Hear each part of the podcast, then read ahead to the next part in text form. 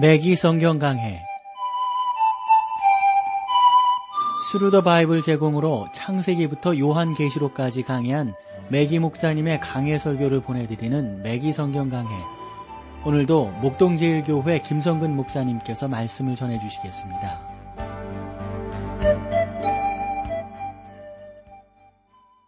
애청자 여러분 안녕하셨습니까? 맥기 성경 강해 자 오늘도 여러분들을 야고보서로 모시겠어요. 오늘은 1장 8절 말씀부터 보겠습니다. 두 마음을 품어 모든 일에 정함이 없는 자로다. 아, 이것은 이스라엘의 커다란 문제였습니다. 우리가 구약 성경 중에 호세아서가 있잖아요. 거기에 보면 호세아는 이스라엘이 어리석은 비둘기 같다고 말을 했습니다. 이스라엘은 처음에 돈을 찾아 애굽으로 갔다가 또 거기서 안 되니까 또 아시리아로 도움을 청하러 가고 이곳으로 갔다가 저곳으로 갔다가 막 그럽니다. 그래서 이스라엘은 여기에서도 도움을 받지 못하고 저기에서 도움을 받지 못하고 결국 하나님의 인도함을 받게 되는데 빨리 돌아오면 좋으려만 하나님께로도 빨리 돌아오지 않았어요. 참 그런 것 같아요. 우리는 문제가 생길 때마다 여기저기 다니면서 해결해 보려고 합니다. 그러나 나중에야 우리가 알게 되는 건데 하나님께로 돌아가야 해결받는다고 하는 것 여러분들의 고백 아닌가요? 이건 저의 고백이기도 하고요. 오늘날 시작할 때 모든 문제를 하나님께 맡기는 것이 중요합니다. 우리 매기 성경 강의를 해정하시는 여러분들은 어떠신가요? 맡기시는가요? 저는 목사로서 나름대로 좀 상담을 하잖아요. 주간에 많은 새로운 사람들을 또 신방하면서 만나게 됩니다. 제가 항상 기도하는 내용 가운데 하나는 이러한 거예요. 주여 저는 오늘도 새로운 사람들을 만나게 될 것입니다. 저는 그들을 어떻게 다루어야 할지 잘 알지 못합니다. 오늘 만나는 성도들의 상황을 제가 이해하지 못할 수도 있습니다. 그러므로 하나님, 이 사람들은 제가 하나님의 말씀을 전파하는 일을 도와주기를 원하는 훌륭한 성도가 될지 모릅니다. 또 다른 사람은 저의 사역을 해치려고 할지도 모릅니다. 하오나 주여 저로 하여금 분별하게 하셔서 제가 어떤 사람과 어깨를 같이 하며 어떻게 하나님의 은혜를 나누어야 될지 주님 지혜 주심으로 깨달아 알아 증거할 수 있도록 인도해 달라고 하는 강구함을 합니다. 우리에게는 일상의 문제를 해결하기 위한 지혜가 필요합니다. 그 강구하시면 되는 거예요. 그런 지혜를요. 이제 구절을 보시도록 하겠는데요. 낮은 형제는 자기의 높음을 자랑하고 여러분은 어, 이렇게 말할지 모르겠어요. 저는 비천한 사람에 불과합니다. 저는 가진 것도 전혀 없어요. 이렇게요. 그런데 성도 여러분, 여러분이 하나님의 자녀라면 말할 수 없이 부요한 자이거든요. 여러분은 하늘의 보화를 가지고 있단 말이죠. 여러분은 이 땅 위에서 무엇을 가지고 있고 또 그리스도 안에서 무엇을 가지고 있는지 한 번 더 생각해 보셔야 합니다. 우리는 그리스도 안에서 모든 것을 가지고 있습니다. 바울은 고린도전서 3장 21절에서 23절에 이렇게 말을 했어요. 그런즉 누구든지 사람을 자랑하지 말라 만물이 다 너희 것임이라. 바울이나 아볼로나 게바나 세계나 생명이나 사망이나 지금 것이나 장래의 것이나 다 너희 것이요. 너희는 그리스도의 것이요. 그리스도도 하나 그리스도도 하나님의 것이니라. 여러분, 저는 여기에서요. 예수님께서 속해 계시고 그리스도가 소용한 모든 것은 어? 그게 우리 주님께서 갖고 계시는 그 모든 것은 다 저를 도울 수 있다고 하는 믿음을 갖게 되니까요. 이게 얼마나 복된지 모르겠어요. 여러분 저뿐만인가요? 주 예수 그리스도를 믿는 우리 모두에게 다 아닌가요? 그러므로 예수 그리스도는 우리에게 생명과 복이 되는 겁니다. 그리스도께서 곧 오시지 않는다면 언젠가 우리는 죽어야 될 거거든요. 이 모든 것들이 주님께로부터 오며 우리는 이 모든 일 안에서 기뻐할 수가 있습니다. 왜요? 주께로 가기 때문입니다. 여러분이 이 세상에서 가장 비천하고 가난한 성도라 해도 전혀가 문제, 전혀 문제 안 됩니다. 왠지 아시겠죠, 여러분? 여러분은 그리스도 안에서 부자이며 여러분들은 그리스도 안에서 기뻐할 이유, 근거가 있기 때문입니다. 10절로 가볼까요? 부한 형제는 자기의 낮아짐을 자랑할지니 이는 풀의 꽃과 같이 지나감이라. 에, 우리가 그 학교 다닐 때 이렇게 보면은 참 그 캠퍼스 안에 여러 가지 그 건물들도 있고 또 뭐 꽃들도 있고 막 이러잖아요. 그런데 특별히 그 캠퍼스 안에 이렇게 보면은 여러분 그 몇몇 건물들은 어, 나름대로 그 사람들의 이름을 따서 이렇게 붙여져 있거든요. 여러분은 그 부자들이 그 돈을 내서 이제 도네이션에서 그렇게 지었는데 그들은요 어제 피었다가 오늘 시들어버리는 꽃과 같은 존재란 말이죠. 저는 그들의 권세와 그들이 누렸던 부요와 영향력을 나름대로 생각을 해보게 됩니다. 그러나 오늘날 그분들은 어디에선가 꽃처럼 피었다가 사라져버리고 말았다고요. 그러므로 여러분들이 부자라는 사실을 세상적으로 기뻐해서는 안 됩니다. 왜냐하면 여러분은 자기의 돈을 오래 간직할 수 없기 때문입니다. 여러분은 위대한 사업에 투자할 수 있고 가격이 내리리라고 생각지 않는 주식을 살 수도 있고 가격이 내리리라고 생각지 않는 그러한 뭐 나름대로 주식을 팔 수도 있단 말이죠. 그러므로 우리 미기 성경 강의 애청자 여러분, 여러분은 그 돈을 잃지 않을지 또 모르지만 그런 여러 가지 여러분들의 투자한 그 모든 것들이 여러분들에게서 떠나게 될 수 있다고 하는 사실. 그래서 죽을 때 그것들을 가지고 하늘나라에 갈 수 없다는 사실을 우리는 분명히 압니다. 그래서 그 서양 속담에 보면 이러한 격언이 있어요. 죽은 자의 옷에는 주머니가 없다. 여러분은 돈을 가지고 갈 수 없습니다. 부자들은 풀과 풀의 꽃과 같아서 시들어 버리고 말 것입니다. 그러므로 우리가 어떠한 가치를 갖고 추구하며 하나님 앞에서 살아야 되고 세워져야 될 것인가 좀 더 명심해야 되지 않겠어요? 11절로 가보세요. 해가 돋고 뜨거운 바람이 불어 풀을 말리우면 꽃이 떨어져 그 모양의 아름다움이 없어지나니 부한 자가 그 행하는 일에 이와 같이 쇠잔하리라.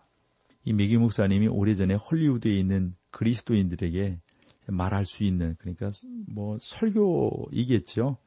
그런 기회가 있으셨대요. 참석자들 가운데는 나중에 그리스도인이 된 영화 배우도 있었고 또 아주 귀한 분들이 있었는데 그런 분들 중에 한 그 여자분이 계셨는데 당시 뭐랄까 좀 이렇게 아주 그 중년이었고 이제 나이가 들어가는 그러한 때였대요.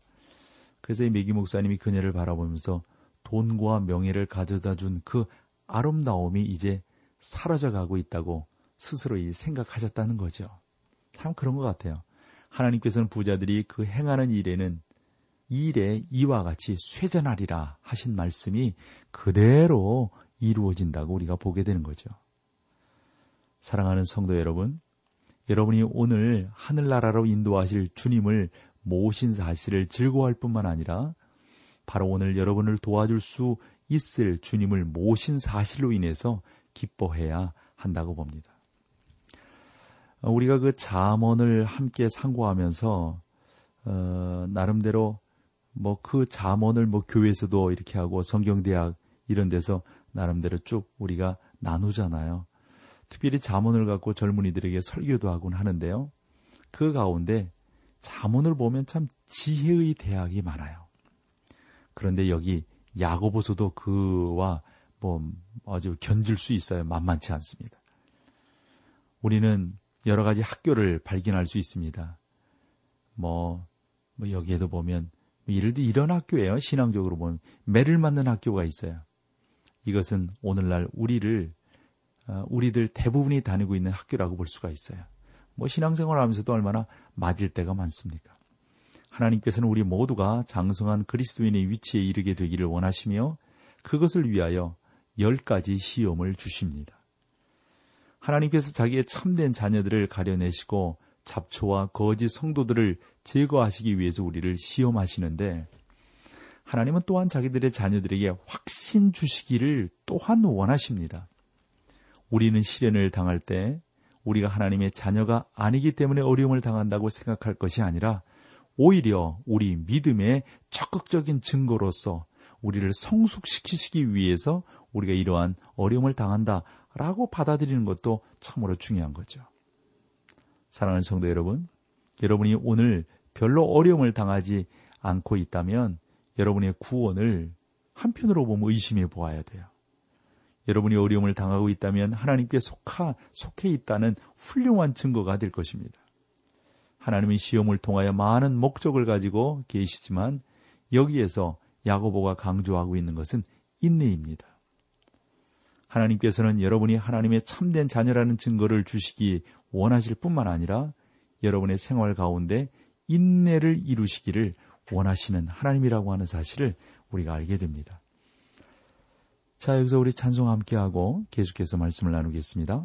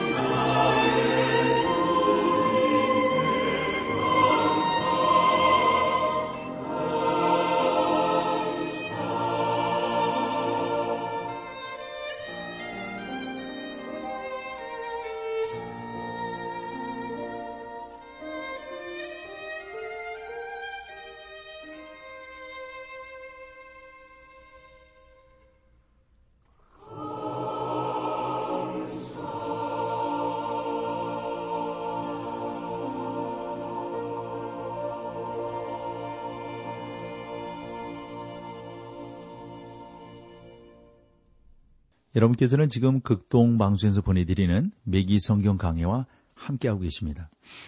그러므로 여러분 우리가 앞서 살펴본 내용들은 그런 거죠. 시험이 없는 믿음, 것 같지만 게 아니죠. 사랑하기 때문에 우리를 훈련시킵니다.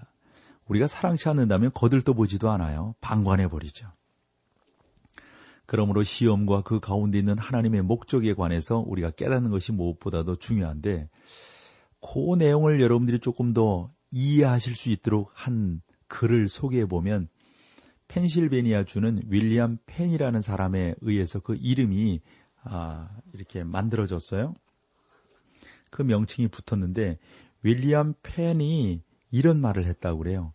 고통이 없으면 약도 없고 가시가 없으면 보좌도 없으며 쓰라림이 없이는 영광도 없고 십자가 없이는 면류관도 없다. 아, 참으로 중요한 말씀이죠. 또한 다른 사람들은 이와 같은 또 표현도 했어요.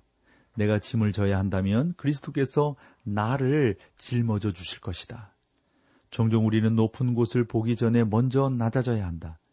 우리 자신만으로는 우리가 강하다고 생각될 때에도 있는데 그저 연약할 뿐이다. 그리스도 안에는 우리가 약할 때도 있지만 그때야말로 진정한 강함이다. 그것은 우리가 얼마나 오래 살 것인가가 아니라 어떻게 살 것인가 하는 문제이다. 아, 참 매우 중요한 관점을 우리에게 제시해주고 있죠. 많은 사람들은 도대체 왜 특정한 체험을 견뎌내야 하는지 궁금하게 생각을 하고 있습니다. 수년 전에 그 어떤 그리스도인으로부터 아래와 같은 내용의 편지를 받았는데요. 이런 거예요. 저희 아내는 지난 20년 동안 알아 누워 있으며 최근 10년 동안 파킨슨씨 비형으로 몸이 마비되었습니다. 저희 아내가 퇴원할 수 있는 희망은 없습니다. 어떻게 나의 사랑하는 하나님께서 사람을 이토록 괴롭히실 수가 있습니까? 저는 그녀가 주님을 사랑한다는 사실을 알고 있습니다. 이 내용이 어떠한 내용이고 제가 어떻게 이해를 해야 할까요? 이러한 나름대로의 상담 편지를 받은 적이 있는데요.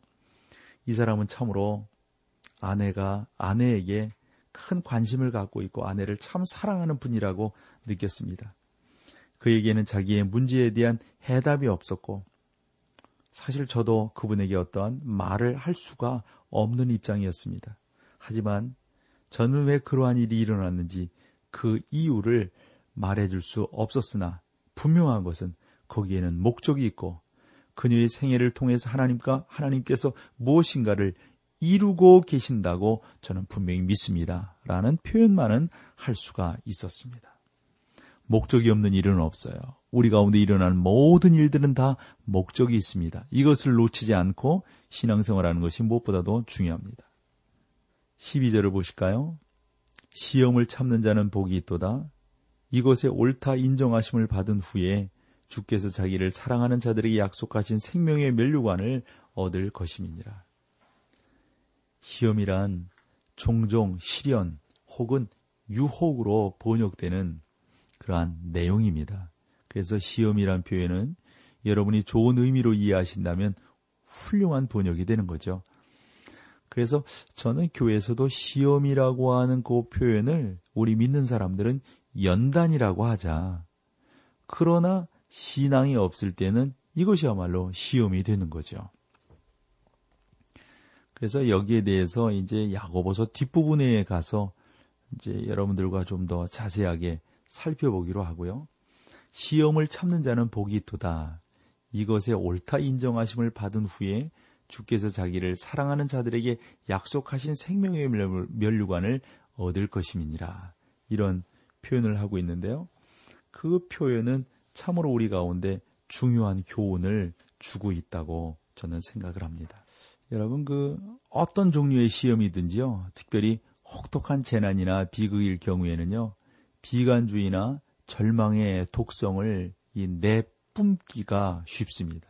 어, 아까도 그 말씀드린 것 같이 그 아내가 파킨스시 질병으로 고생하는 그러한 그 상태를 보면서 자기를 탓대지 않겠어요? 그렇게 말이죠. 왜, 왜 내 아내가, 왜 내 아내가 신앙생활을 잘하는데, 왜 내 아내가 이러한 어려움을 겪어야 되느냐, 뭐 이렇게 말이죠.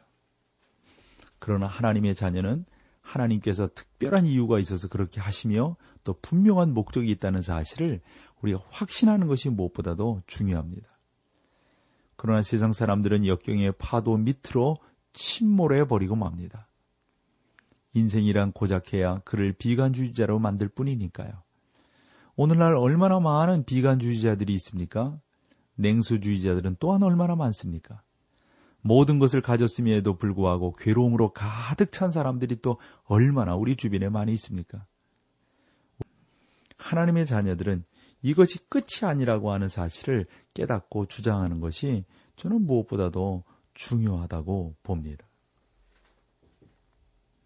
지금은 어둡지만 후에는 영광이 있을 것입니다. 그래서 시편 기자가 이렇게 말을 했잖아요. 그 노여움은 잠깐이요 그 은총은 평생이로다. 저녁에는 울음이 기숙할지라도 아침에는 기쁨이 오리로다.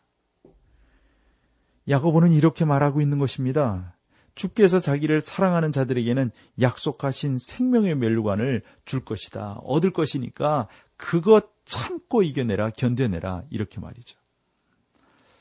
저는 많은 괴로움을 당했던 사람들이 주 예수 그리스도와 한층 더 가까운 사랑의 관계를 맺고 연단을 통해서 강해지는 것을 볼 수가 있습니다. 어떤 사람은 아래와 같이 표현을 했습니다. 하나님이여 슬픔, 고통 그리고 잃어버림이 없이는 다른 문이 없나요? 내 영혼에 그리스도의 형상을 새기기 위하여 십자가 외에는 다른 길이 없나요? 그때 갈릴리 바다의 파도를 잔잔케 하셨듯이 내 음성이 내 영혼을 잠잠케 하셨네. 내가 불꽃 가운데서도 너와 동행한다면 화로 속의 뜨거움을 견디지 못하겠느냐? 나는 십자가를 견딘노라. 그것이 얼마나 무서운지 아노라. 나는 너를 위하여 들었던 잔을 마셨노라. 내가 인도하는 대로 따라올 수 없느냐? 내가 너에게 힘을 주리니 나에게 의지하라. 알다시피 고난은 사람으로 하여금 그리스도와 사랑의 관계를 맺게 합니다. 뿐만 아니라 생명의 면류관을 주실 예수님의 면전에 서게 될 날을 바라보게 하는 것입니다. 생명의 멸류관이란 무엇입니까? 신자들에게 상급으로 주시는 많은 멸류관들이 성경 가운데 언급되고 있어요. 멸류관은 구원이 아니지만 상급을 나타냅니다. 그것은 개인에게 하나의 상급으로 주어지는 것이죠. 예를 들어서 올림픽 경기에 나가서 금메달을 여섯 개나 따냈던 그 캘리포니아 출신의 무명 그 수영 선수가 있었습니다. 갑자기 그의 얼굴이 텔레비전과 상업 광고에 나타나기 시작했다고 그래요. 또 그는 영화 계획도 계약도 맺었다고 합니다. 그는 영화 계약도 어, 맺었는데 그는 여섯 개의 메달 곧 상급을 받은 것입니다. 우리 사랑하는 매기 성경강의 애청자 여러분, 주님께서는 이 세상에서 견디는 자들을 위해서 상급을 준비하고 계십니다. 야고보는 주께서 자기를 사랑하는 자들에게 약속하신 생명의 면류관을 줄 것이다, 얻게 될 것이다, 라고 말씀하고 있습니다. 시험은 여러분을 주님께로 인도하거나 아니면 주님으로부터 멀어지게 할 것입니다. 그러므로 많은 그리스도인들이 비참하게 됩니다.